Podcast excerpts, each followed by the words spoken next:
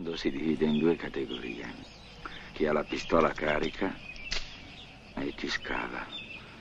Tu scavi. Buongiorno, buon pomeriggio e buonasera, ben ritrovati, ma soprattutto ben ritrovate amiche e amici del podcast Il brutto, il cattivo. Di che cosa parliamo oggi, Simone? Di cose che fanno spaventare. E questo è un omaggio anche, se vogliamo. Ti devi spaventare, no? È vero, è vero. Eh? Un omaggio al, al nostro mh, grandissimo maestro Richard Benson che ci ha lasciato eh, prematuramente. E quindi per questo motivo io farei veramente un secondo di silenzio per ricordare la memoria del maestro. Bene, allora, parli- di cosa parliamo adesso, Stefano? Parliamo no, di cose che fanno spaventare perché in realtà è vero, ehm, parliamo di, di, di, Marvel, torniamo a parlare della Marvel perché da tanto che non ne parlavamo, vero? Ci è un po' Ma, mancato la Marvel. Però noi prima volevamo raccontare un po' di news ai nostri amici, no?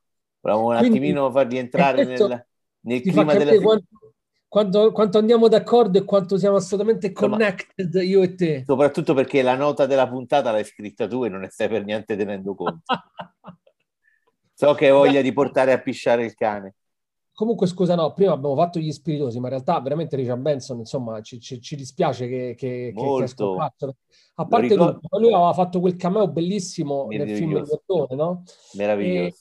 E, e, quindi è diventato un po' popolare per quello, ma in realtà cioè, io lo seguivo veramente da quando, da quando ehm, registrava le sue puntate sulle, sui canali romani, no? televisivi romani e perché io ero un appassionato di Ingmar Malmsteen, cioè io e lui avevamo la stessa passione perché io volevo fare il chitarrista come Ingmar Malmsteen. Ovviamente non avevo un briciolo del suo talento, no di, di Richard Benson, ma di Ingmar Malmsteen. Però a me mi piaceva un casino quando metteva queste canzoni che lo chiamavano, gli mettevano i pezzi, io poi li conoscevo perché io sai che sono un metallaro di vecchio, vecchio stampo, no? E quindi mi divertivano un casino i suoi programmi. Quindi la, la notizia della sua morte mi ha veramente molto amareggiato, quindi mi, mi dispiace un casino, veramente.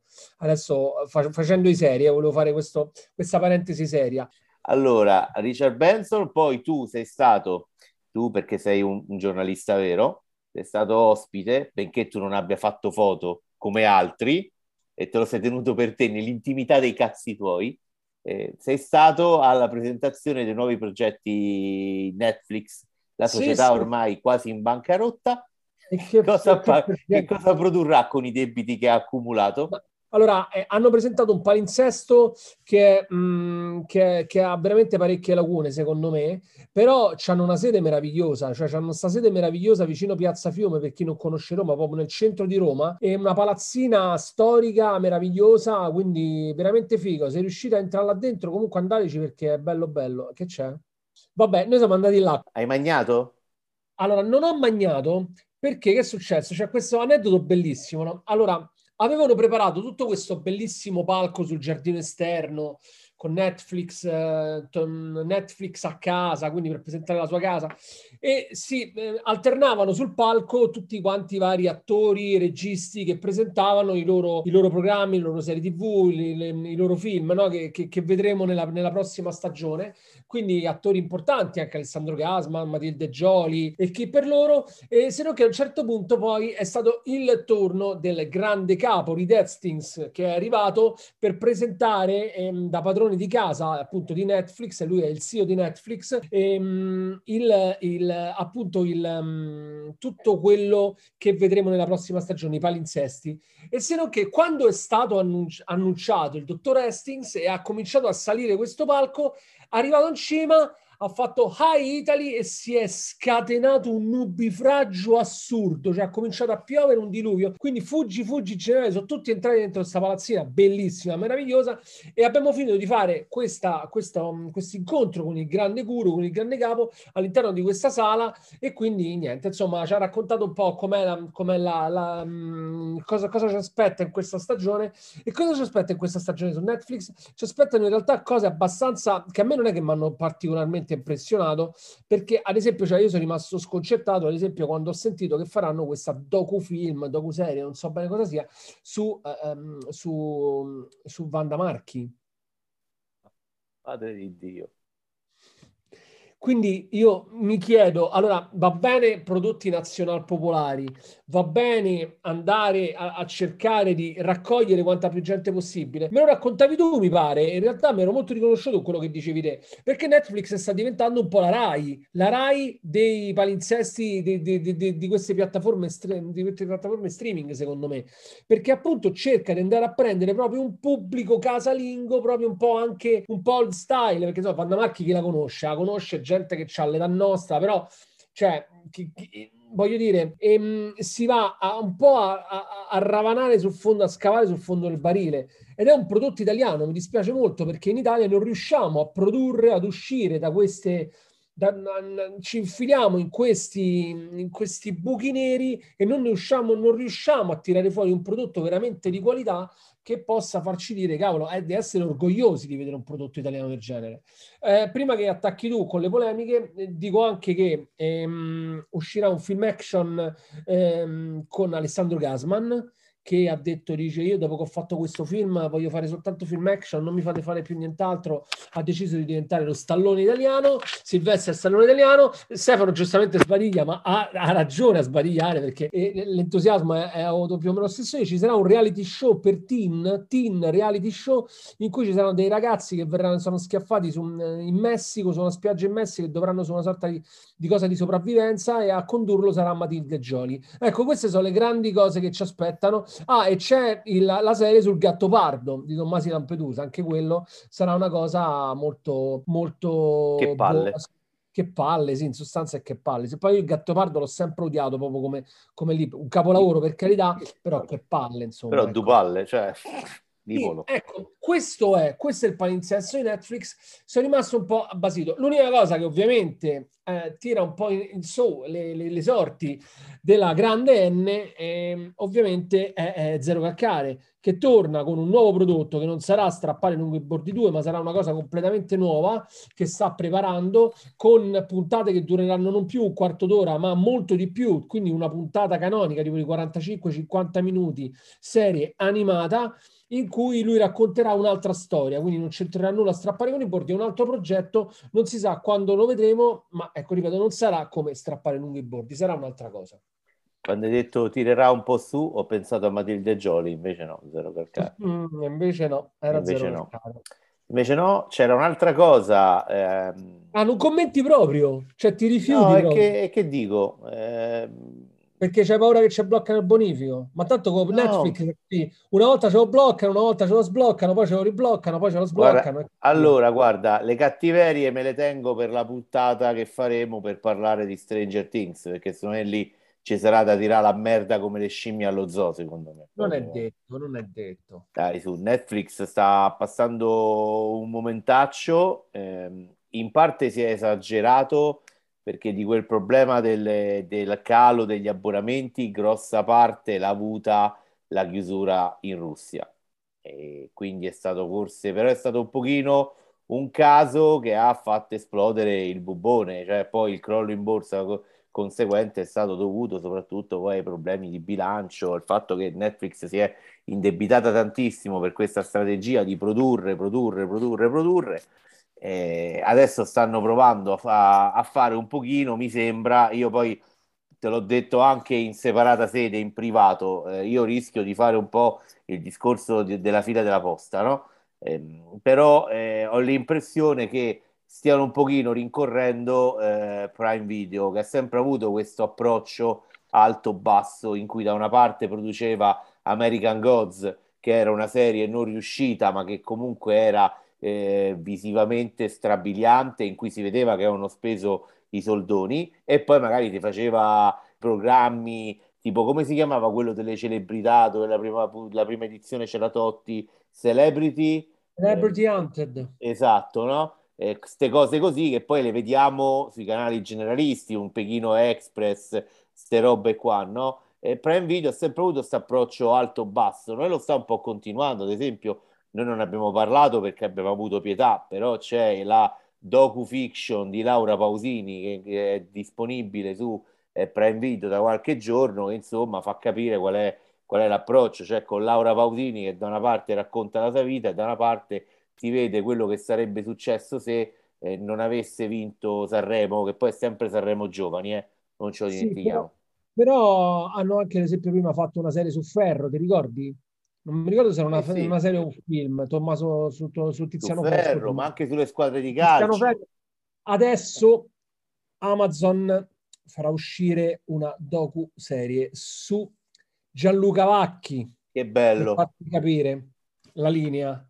Queste, e comunque tra le produzioni italiane di Netflix, appunto che sono state presentate a Netflix, mi sono scordato di dirti che ce ne sta un altro che invece secondo me può essere divertente. Vediamo, eh, vediamo. Tra, tra, tra i tanti titoli che sono usciti nella presentazione ce n'è uno che si chiama Rapiniamo il Duce, che è un Bello. film ricco, dovrebbe essere divertente, quindi abbastanza divertente, no? Con Castellitto, Pietro Castellitto e Matilda De Angelis e Isabella Ferrari, tra l'altro. Quindi, diciamo, questi tre protagonisti promettono bene. Io su Rapiniamo il Duce ci metto un chip, cioè mi lascio un po', lo lascio un po' sospeso come giudizio. Pietro per Castellitto resto, per far venire proprio per far venire so, la diarrea, ragazzi. Però c'è, Matilda, però c'è Matilda De Angelis eh, ho capito. Che un po' ritira sul morale della, della, della, storia. Non lo so. Sempre con questi doppi sensi tu con le signore, eh, non va bene.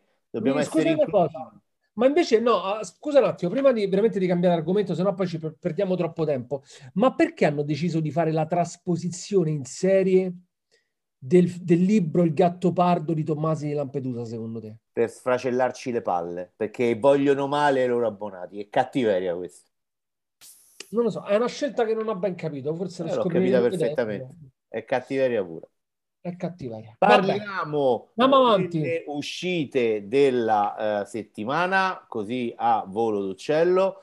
Io mi sto godendo su Apple TV Plus Shining Girls con Elizabeth Moss.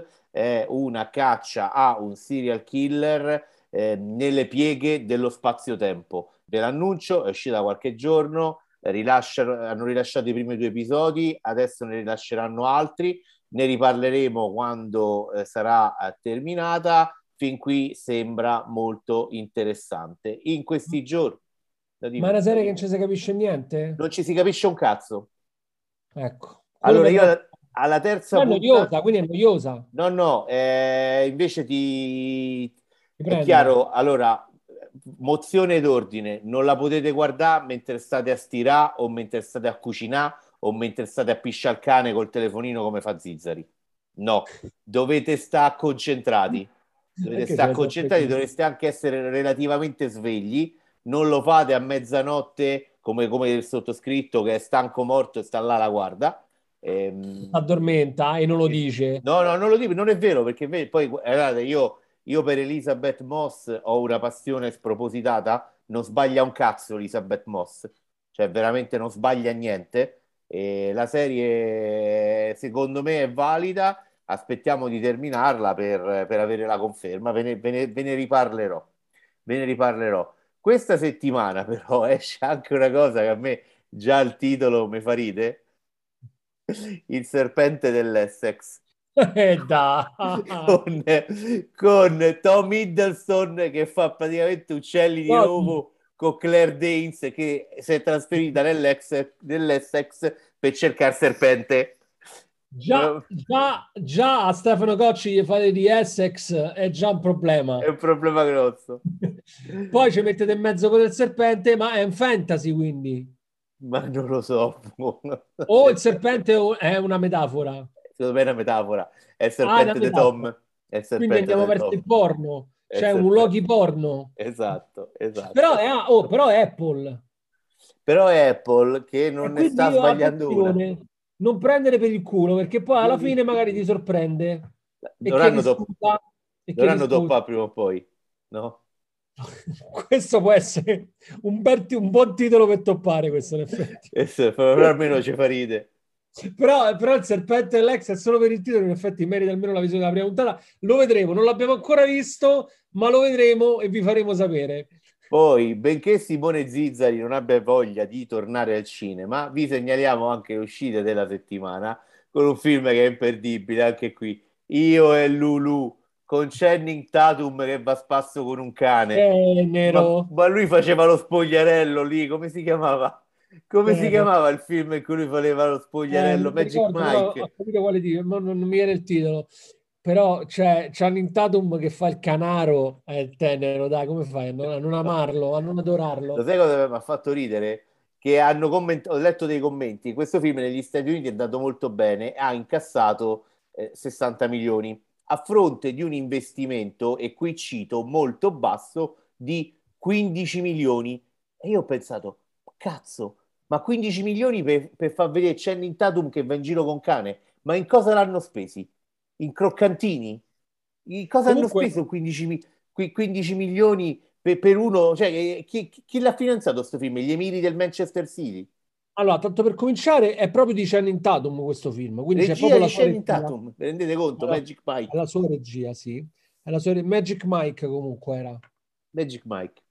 E, è, ehm, è, la sua regia e è un film che lui ha voluto dedicare al suo cane perché lui è stato veramente un canaro e ha purtroppo eh, perso il cane un po' di tempo fa e quindi gli ha voluto, lo ha voluto omaggiare, lo ha voluto ricordare regalandogli questo film, questo film che è un po' nella, per la memoria del suo cane. È un gran canaro, quindi cioè, è, mi, mi, lega molto, io sono molto vicino a Channing Tatum in questo momento, però non me lo vado a vedere il film perché veramente non mi sembra... Mi lega molto perché stai a pisciare cane in questo momento mentre facciamo il Beh, comunque il problema del pisciare cane è un problema abbastanza comune fra noi canali, ma tu queste cose non le puoi capire perché sono insensibile e quindi è normale che sia così. Andiamo avanti, dai. So che, tu, so che tu sei molto affezionato a un altro film che esce oggi, una spy story tutta al femminile, Secret Team 355, con yes. Jessica Chastain, Penelope Cruz e Diane Kruger.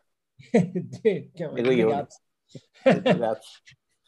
Poi oh, questa Jessica Chastain che fa tipo, mm, tipo, tipo Rambo, cioè super action, sì, una, allora... una, cosa action molto, molto alla Charlie's Angels se vogliamo, però allora io ti dico molto... eh, non... ok, vai, dici. scusa, su Prime c'era un film in cui Jessica Chastain faceva un ruolo ehm, un ruolo action, ma ti giuro ho retto 20 minuti. Ah, là, qua magari reggi pure meno. Secondo me sì.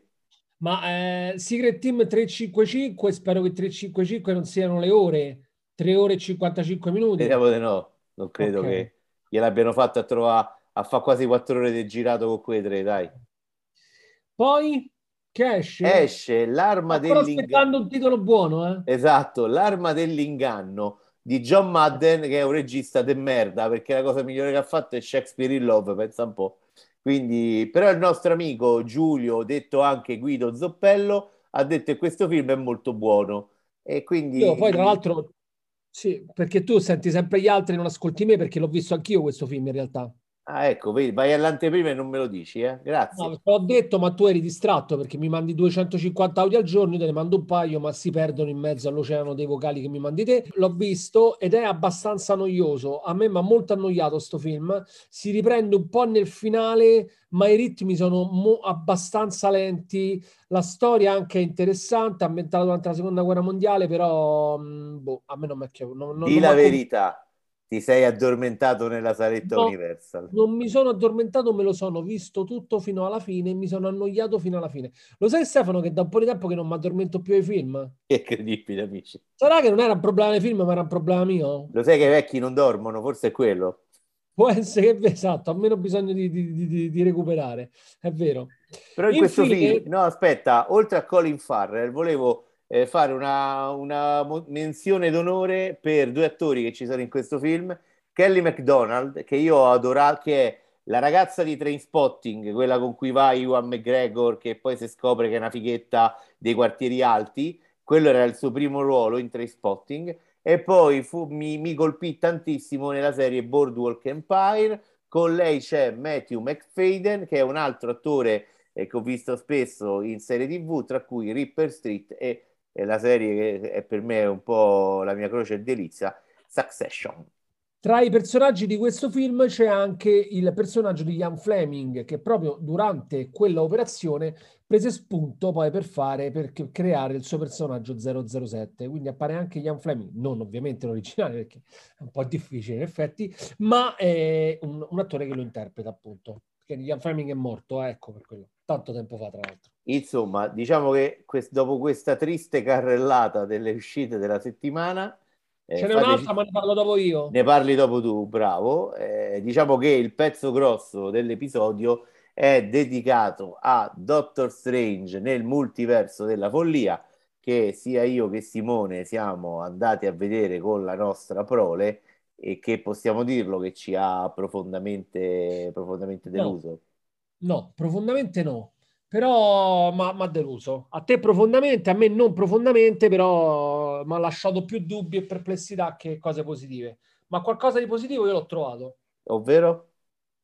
Allora, tanto per cominciare, bentornato a Sam Raimi e non è cosa da poco perché tra noi prendiamo sempre in giro la Marvel, l'attacchiamo sempre, però ecco, Kevin Feige ha avuto il coraggio di riportarci finalmente a vedere un film di Sam Raimi sul grande schermo che non accadeva dal 2013 e questa già di per sé è una follia se vogliamo, con il grande e potente Oz, film sottovalutatissimo e, e, grazie a questo film, grazie all'idea di appunto di, eh, di, di, Kevin Feige che voleva Kevin Feige, insomma, io non li so pronunciare bene i nomi, quindi perdonatemi. Kevin Feige. Feighi, Feighi, Kevin Feighi che appunto lo dobbiamo ringraziare perché lui voleva fare di questo film un film horror che però ovviamente non disdegnasse le solite cazzarola di battutine e comunque di tocco un po' divertente perché quello ci deve sempre essere in tutti i cavoli dei film Marvel e quindi chi meglio di Sam Raimi è in grado di mischiare alla perfezione questi due elementi. Ci sono pochi poche scene che ti fanno capire che questo film è diretto da Sam Raimi, perché Sam Raimi aveva le mani legate, nonostante eh, lui dica che insomma è stato abbastanza libero di creare. Ci sono delle scene che ovviamente si capisce, si percepisce chiaramente che è proprio il suo stile, ma diciamo che in, mol- in lunghi tratti del film a me mi ha ricordato un po' eh, Sam Raimi che vuole fare un film di Sam Raimi, ma che purtroppo non riesce a farlo, ecco. Quindi ehm, alcune scene in cui ci sono le sue solite zoomate, no? quelle velocissime, le zoomate velocissime, ci sono le riprese un po' stortignaccole, ci sta soprattutto il suo uh, attore ehm, di, di, di, di, riferimento.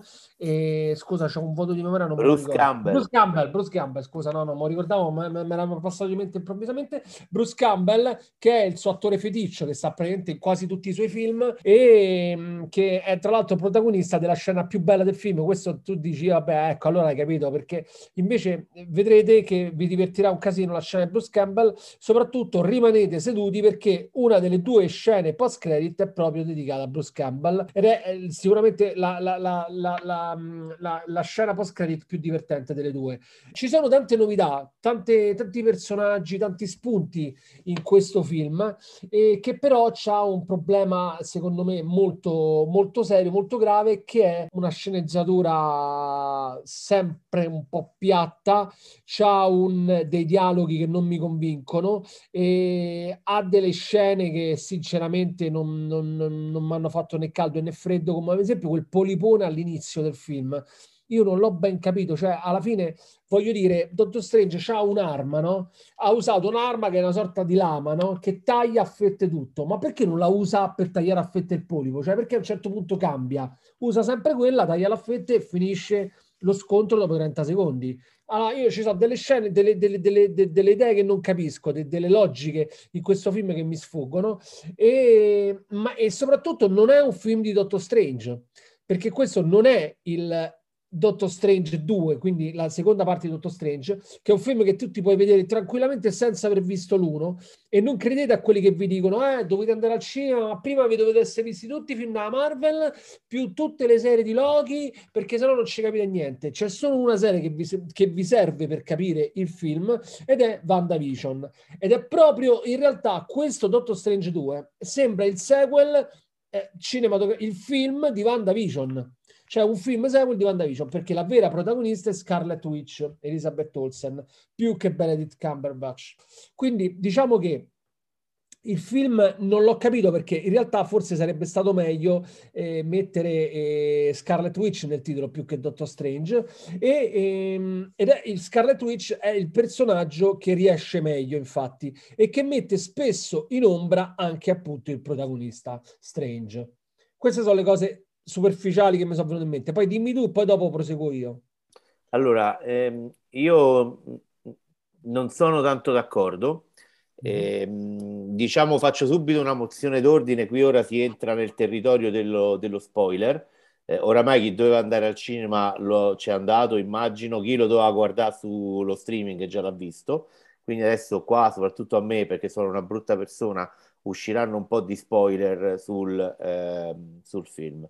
Allora, sì, ok, forse tu hai ragione, sembra un po' il seguito di WandaVision, però evidentemente gli unici nell'universo a non aver visto WandaVision sono Doctor Strange e Wong, perché eh, se avessero visto WandaVision avrebbero capito che gli era girato il boccino, che si era trasformata in Scarlet Witch e che quindi non era il caso di portare poi eh, la bambina protagonista, che è un po' la, il, il, motore del film, di portargliela in mano perché era lei che gli dava, le dava la caccia. Eh, riepiloghiamo sostanzialmente. Eh, il film si apre in un universo nello spazio che collega i vari universi paralleli del, del multiverso, in cui uno Strange che eh, quelli bravi chiamano Defender Strange, ma che io ho ribattezzato Tamarro Strange perché c'ha un codino inguardabile che ricorda Totti agli europei 2004, quelli dello sputo. Calma, calma, paragoni, calma.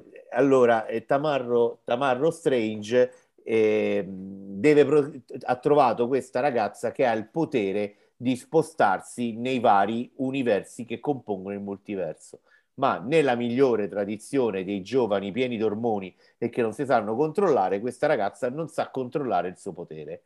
E eh, Tamarro Strange la sta difendendo da un mostro che vuole prendergli il potere per potersi spostare nel multiverso. Scopriamo che questo mostro è comandato da eh, Scarlet, da Scarlet Witch. Quindi tutto, in tutto il film Doctor Strange deve cercare di proteggere questa ragazza per impedire a Scarlet Witch di prenderne il potere perché Scarlet Witch eh, vuole ricongiungersi con i figli avuti da visione. E voi mi direte, ma che cazzo stai a dire Stefano?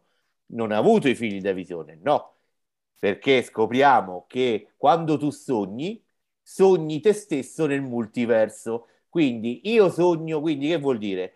Che Scarlet Witch sogna di avere questi figli, vuol dire che da qualche parte nel multiverso c'è una Scarlet Witch, una Wanda che ha questi bambini. E io, ad esempio, che sogno sempre di fare sesso con Margot Robbie la notte, vuol dire che c'è un me nel multiverso che si trova. Che gli è andata meglio, che gli è andata meglio. Però io già mi seguo così, cioè io mi seguo pensando a quello che a quel cocci che si tromba Margot Robbie nel multiverso. Quindi c'è un cocci che gli è andata meglio, bene. un cocci che ce l'ha fatta, no? Quindi tutto il motore è che Wanda Scarlet Witch vuole prendere il potere di questa bambina, che è una, messi- una bambina di origine messicana che si chiama America, già per qua il mondo, il multiverso dell'inclusione già è esploso, eh, le vuole rubare il potere per andare in un, in un universo in cui eh, può congiungersi con questi bambini. E Scarlet Witch non si sceglie un multiverso in cui questi bambini magari sono rimasti orfani, no, Lui, lei vuole proprio andarli a rubare a un'altra Wanda su un altro universo che si chiama Terra 838. Quindi già questo l'assurdità, trovati un universo in cui questi bambini sono orfani, te li prendi e li accudisci, fai anche un'opera buona, no, lei la deve togliere, la deve togliere a un'altra Wanda. Quindi non è Doctor Strange 2, perché c'è il nostro Doctor Strange, quello che convenzionalmente chiamiamo Terra 616. Poi c'è Tamarro Strange. Poi facciamo la conoscenza con un altro Strange che si è diventato cattivo, che sta da un'altra parte e che è Sinister morto. Strange. Come? Sinister Strange. Sinister... No, quello è quello che è diventato oscuro, no, ma quello che è morto. Quello che è morto. Ah, ok. E tre.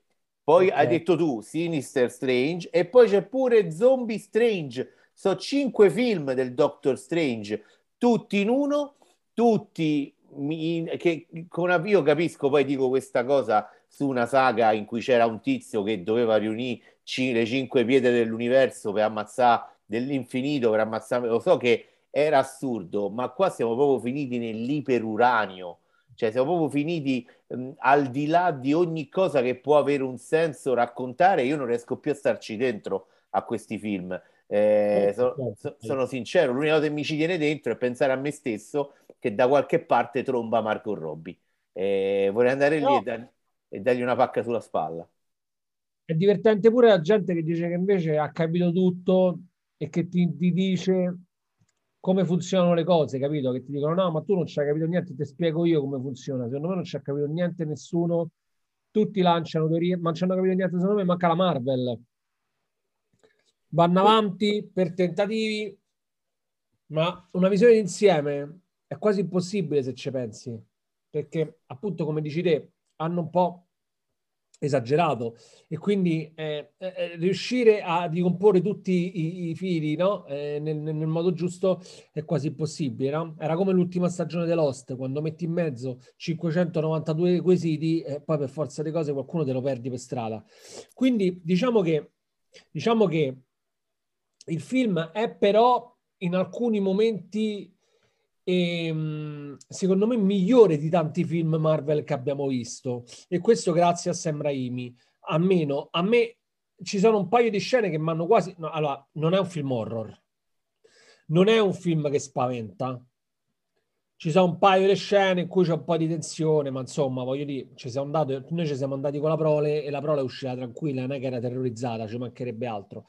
Perché un film Marvel non può essere un film dell'orrore, proprio per definizione, è impossibile, perché sarebbe, eh, sarebbe ehm, eh, target, targetizzato soltanto per una fascia troppo ristretta di persone.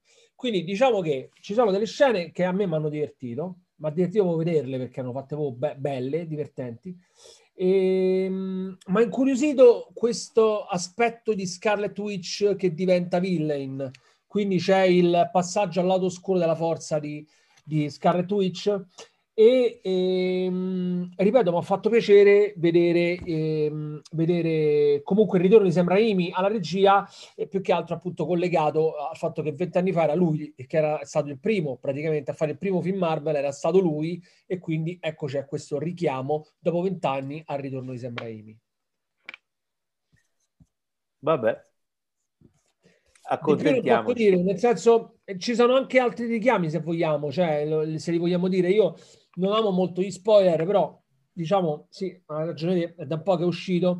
Ad esempio, mi dirai anche perché eh, c'è il cattivo Carmordo, che in realtà nel, nel, primo, nel primo capitolo di Doctor Strange era quasi sempre un, un, amico di Doctor Strange. Alla fine, nei titoli di coda del primo capitolo, sembra quasi diventare il villain. Invece, in questo secondo film, che tu ti aspetti appunto Carmordo come il, il vero villain, in realtà è ridotta una macchietta e una macchietta su terra 838 e su questa terra 838 in realtà scopriamo appunto questo gruppo, gli Illuminati, e qua andiamo sullo spoiler pesante, quindi se non l'avete visto ragazzi eh, mandate un po' avanti eh, di, di, qualche secondo, perché mh, scopriamo appunto questi Illuminati di cui fa parte anche John ehm, Krasinski, che, sarà, che è Reed Richards, quindi eh, tornano i Fantastici 4 che ci riprovano ci riprovano a fare un altro film sui Fantastici 4. Speriamo che stavolta vada bene perché i, i precedenti hanno floppato da tutte le parti. Pare che nel film, che è appunto in fase di, di, di, di ideazione, questo, di, come si dice, di, creazione in questo momento,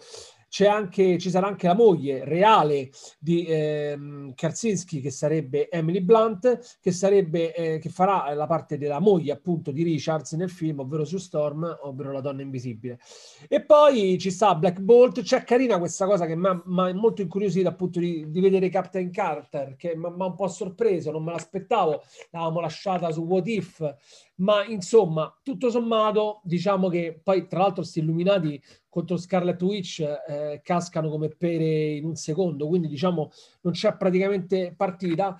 E mh, mm, non ho capito perché questi, tutte queste novità, questi personaggi che hanno voluto introdurre nell'universo, nell'universo del Marvel Cinematic Universe stanno tutti su un'altra terra e non, non possono essere proposti sull'universo nostro, quello di cui noi facciamo parte. Questa cosa non l'ho ben capita. Cioè, che vuol dire? Che faranno i Fantastici 4 su, una, su Terra 838?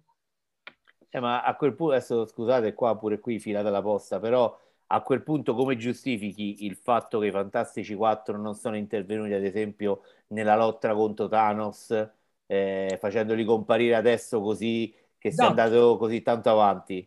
Quelli non li vedremo mai nel nostro universo. E probabilmente viaggeranno, ti faranno ma... vedere Quindi cominceremo a vedere nella fase magari 5 della Marvel film e serie ambientati su universi differenti. Potrebbe essere. Normale. Cioè, io non ci capisco niente su questo universo, me ne basta uno per non capisce niente, mi comincia a fare pure quanto storie e film che, che, che eh. ambientate su altre terre, su altri universi. Hai capito perché lo chiamano multiverso della follia? Perché gli zizzari di questo mondo impazziranno tutti. Invece i cocci sono tutto chiaro, no? Io ho tutto chiaro, c'ho tutto ma chiaro. Per... Cocci, ma perché ai cocci non ne frega niente. Esatto, fondamentalmente. Neanche dove perderci tempo, tempo lì a capire come funziona. A me date un film di, ehm, di Tarkovsky e mi fate felice, su, diciamo la verità, io sono un intellettuale. Pure un date a, a, a, Stefano Cocci un sogno in cui lui, lui copula con Isa, Elisabeth Olsen e là anche lui lì sarà felice. Ma lo sai, non mi fa impazzire a merito. Eh, io, c'è questo fandom in giro della gente allupata con Elisabeth Olsen perché c'ha, obiettivamente c'ha due, c'ha due okay, breccole, sì. due breccole non indifferenti, sì. non indifferenti, però... Senti, ma visto che abbiamo fatto tutti gli spoiler possibili, ce ne manca uno, diciamo pure l'ultimo, così almeno la facciamo finita? Di chi parli? Di professor Xavier con la macchinina scontro? Bravo, no, c'era, bravo, me l'ero dimenticato il professor Scherer. Pensa quanto mi era rimasto impresso. Ma anche, anche lì, lì eh, io non sto d'accordo. Lì, gli X-Men che cosa facciamo? Li facciamo entrare nel Marvel Cinematic Universe, un'altra terra, la stessa terra dei Fantastici 4, quindi vedremo i film dei Fantastici 4 con gli X-Men che però non potranno mai incrociarsi con i supereroi che siamo abituati a vedere, che abbiamo visto in questi anni? Chi lo sa. Considera che la... io un'altra cosa su cui non, non, ero, non, ero, d'accordo con la prolusione che hai fatto tu prima, eh, mm. secondo me la serie essenziale, c'era una serie essenziale, propedeutica alla visione di questo film ed era What If, perché lì avremmo scoperto i segreti che si c'erano dietro, tu hai accennato a Captain Carter e al Sinister, al Sinister Strange, eh, il, cu- che tra l'altro è uno degli episodi più convincenti di tutta la serie eh, What If. Recuperatela, è su Disney Plus e probabilmente è la cosa migliore che ha fatto la Marvel nell'ultimo da Endgame. Da Endgame è la cosa migliore che hanno fatto. Ma non è che se non ti sei, sei, visto What If non ci capisci niente, comunque lo capisci il film lo stesso. No, sì, è vero, però quando vedi Captain Carver ti, c'hai dietro un mondo che conosci e secondo me godi un po' di più.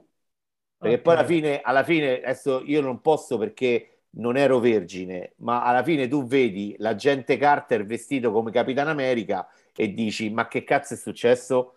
Come può essere? E lo prendi come un gioco del multiverso. Invece dietro c'è una storia e anche lì è, una stor- è stata una storia bella da, eh, da vedere. Tra l'altro è il primo episodio di What If, se vi recuperatelo, se eh, se potete, perché è interessante. Pure la storia di Sinister Strange è fighissima. Eh, lì pure c'è tutto un racconto, un motivo per cui Strange eh, impazzisce, perché poi il motivo è sempre lo stesso, perché al contrario degli altri, Strange è stronzo in tutti gli universi, no?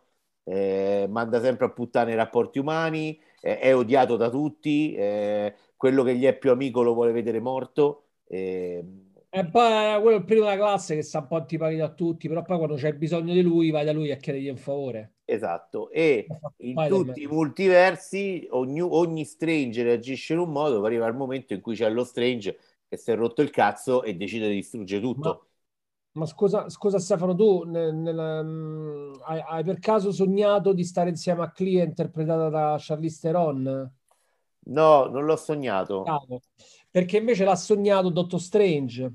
Perché Dottor Strange in un altro universo, perché c'è sta ancora un altro universo che viene raccontato in questo multiverso della follia, e, mh, nei titoli di coda appare il personaggio di Klee, che sarebbe, Klee, che sarebbe mh, interpretato appunto da Charlize Theron, ehm, che apre uno squarcio verso un altro universo in cui lei si infila con Doctor Strange, e questa è una bellissima metafora sessuale, e, e appunto vanno a caccia di qualcosa, non si sa bene cosa, lo vedremo probabilmente nel terzo Doctor Strange, non si sa, ma viene introdotto quindi il personaggio di Charlize Theron e quindi è un altro grandissimo personaggio di Hollywood che entra a far parte appunto della famiglia Marvel. Che palle. Bene, Stefano, caro, chi manca? Ne mancano pochi, fra poi ce l'avremo tutti dentro. Ma ci mancano George Clooney e Brad Pitt. Come sbaglio? Brad Pitt non ha fatto un cameo in, uh, in Endgame. Eh? Guarda, non lo so, ma ne hanno fatti. Cioè, ci sono stati troppi film della Marvel. Poi chiederemo, chiederemo, fateci sapere perché noi non ne siamo sicuri. Fateci sapere voi cosa ne, cosa, se, se, Brad Pitt ha partecipato a qualche cameo, io non me lo ricordo. Allora, ehm, chiudiamo qui il discorso Dottor Strange, quindi Ma sì, dai. con un pizzico di amarezza, però, per quello che con abbiamo dolore. visto. Con Mi dolore. dispiace perché Sam Raimi, Sam Raimi tu lo adori come regista. No, non la, no, mm, No, io non ho. Allora, io ne parlavo, ne parlavo, ne, ne discutevamo sui social con un'altra persona. Io posso avere dei miti, dei, dei personaggi del mondo del cinema e per me sono eh, degli eroi, lo sa, chi mi segue un pochino, quei pochi lo sanno, Nolan, Scorsese, Margot Robbie. Eh, però questo non mi impedisce di giu- cioè, eh, se, se- se fanno merda, io lo dico, cioè, un film fa cagare, lo dico.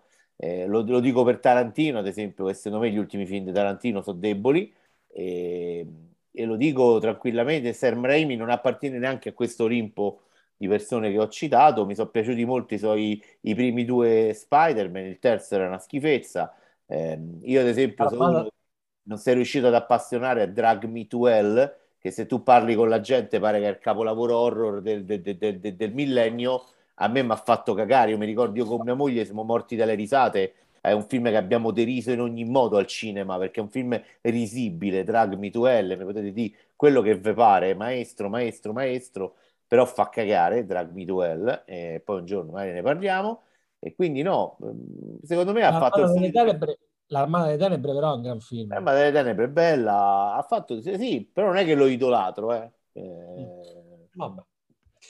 Bene, adesso, eh, caro Stefano, chiudiamo con che chiudiamo? Perché qua io vorrei consigliare un film, vai, Anzi. consiglia il film. sconsigliare un film per la precisione, ci metto una bella S davanti, Bravo. perché sono andato a vedermi un film che esce oggi in sala ed è Firestarter, che è tratto dal libro di Stephen King, L'incendiaria.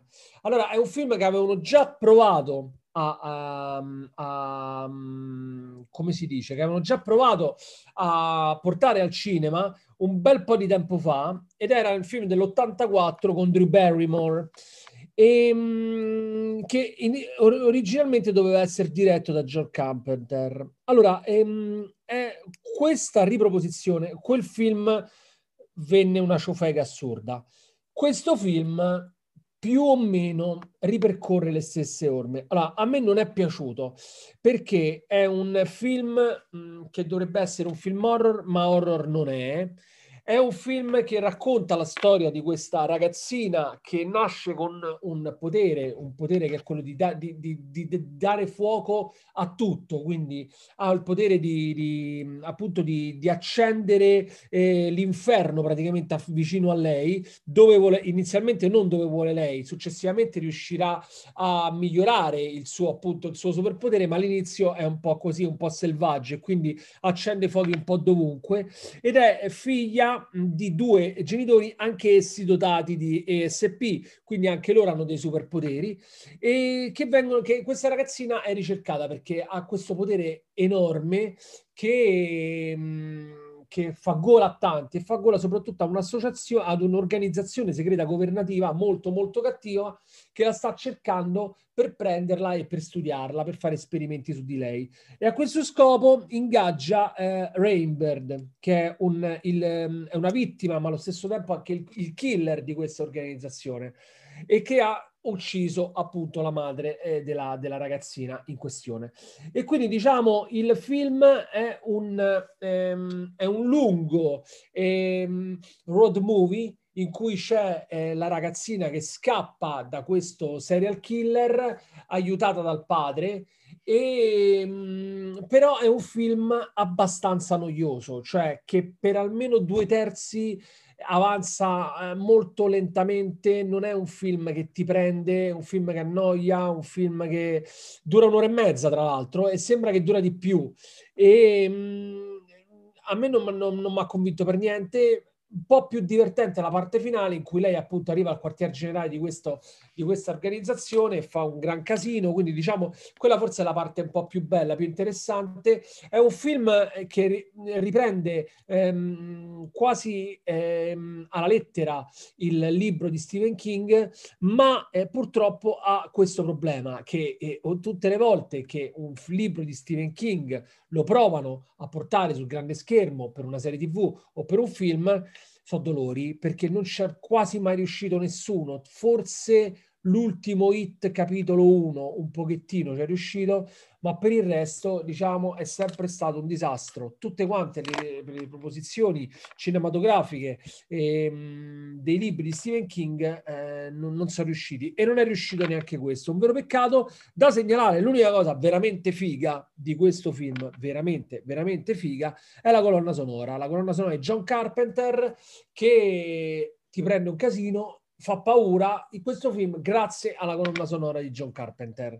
E ultima cosa, nota di demerito assolutamente alla scelta del casting, perché vanno bene tutti, vanno bene i Villa, va bene il villain, vanno bene tutti, ma non mi puoi scegliere il papà di Charlie, che è la ragazzina protagonista, non mi puoi scegliere Zac Efron, che io me lo ricordo quando stava, faceva Baywatch o faceva mh, i film commedie e te lo ritrovi qui a fare il padre eh, con i superpoteri che mh, legge la mente delle persone, che gli esanguinano gli occhi, che devi fare un personaggio scuro, dark, tu lo vedi e ti metti a ridere. Ecco, secondo me la scelta di dare un ruolo così importante a Zac Efron è stata un'autentica follia. Quindi a me il film io non lo consiglio, sinceramente non mi è piaciuto un granché e, e niente, questo è, questo è quanto. Adesso Zac Efron gli occhi ce li fa sanguinare al cinema. Evviva, esatto. evviva. Eh, nel ricordarvi che in settimana eh, Troy, il mitico film con Eric Bana e Brad Pitt, compie che attore, 18 che attore anni Eric Bana, che attore e diventa maggiorenne il bel Troy in cui il povero Omero si è rivoltato nella sua Ma tomba perché? 700 perché, volte. Perché non l'hanno titolato in italiano nei cinema italiani? perché poi perché non hanno questo coraggio? perché dire Troy? Vabbè, dai, Vabbè, eh, dai. Che, che, che roba, che roba. Allora, io ho una lettera di una nostra ascoltatrice che non pone domande, ma vuole condividere con noi un po', lei credo che sia della nostra, eh, della nostra generazione, è eh, Michela D'Ancona, ci scrive, ci racconta che gli piace il programma, che gli piace il nostro appo- approccio un po' vintage, perché facciamo sempre questi riferimenti a robe, a film, a, robe degli anni 60, 70, 80, eh, 90. Eh? Perché noi siamo vecchi. Siamo un po' vecchi, ma lei mi sa che c'ha l'età nostra, tant'è che chiosa la lettera scrivendo ho capito di essere invecchiata quando da ubriaca, invece di mandare messaggi che non dovrei, ho comprato una friggitrice ad aria su Amazon. Eh e sì. con questa chicca, amici, ma soprattutto amiche del brutto e il cattivo, vi invito a lasciarci le stelline eh, su Spotify, a scrivere una recensione possibilmente con 4 più stelline. Se dovete metterne di meno, potete farne a meno. Condividete la puntata con gli amici, eh, insultateci sui social, mettete like alle nostre pagine su Instagram e Facebook perché così voi almeno metterete like e Simone non lo fa mai. Detto questo, amiche e amici, vi saluto e prossima puntata cosa faremo? Simone? Non lo so, io però, non lo so, io però vado a sognare che sono un porno attore. Perfetto. Ciao! Ciao!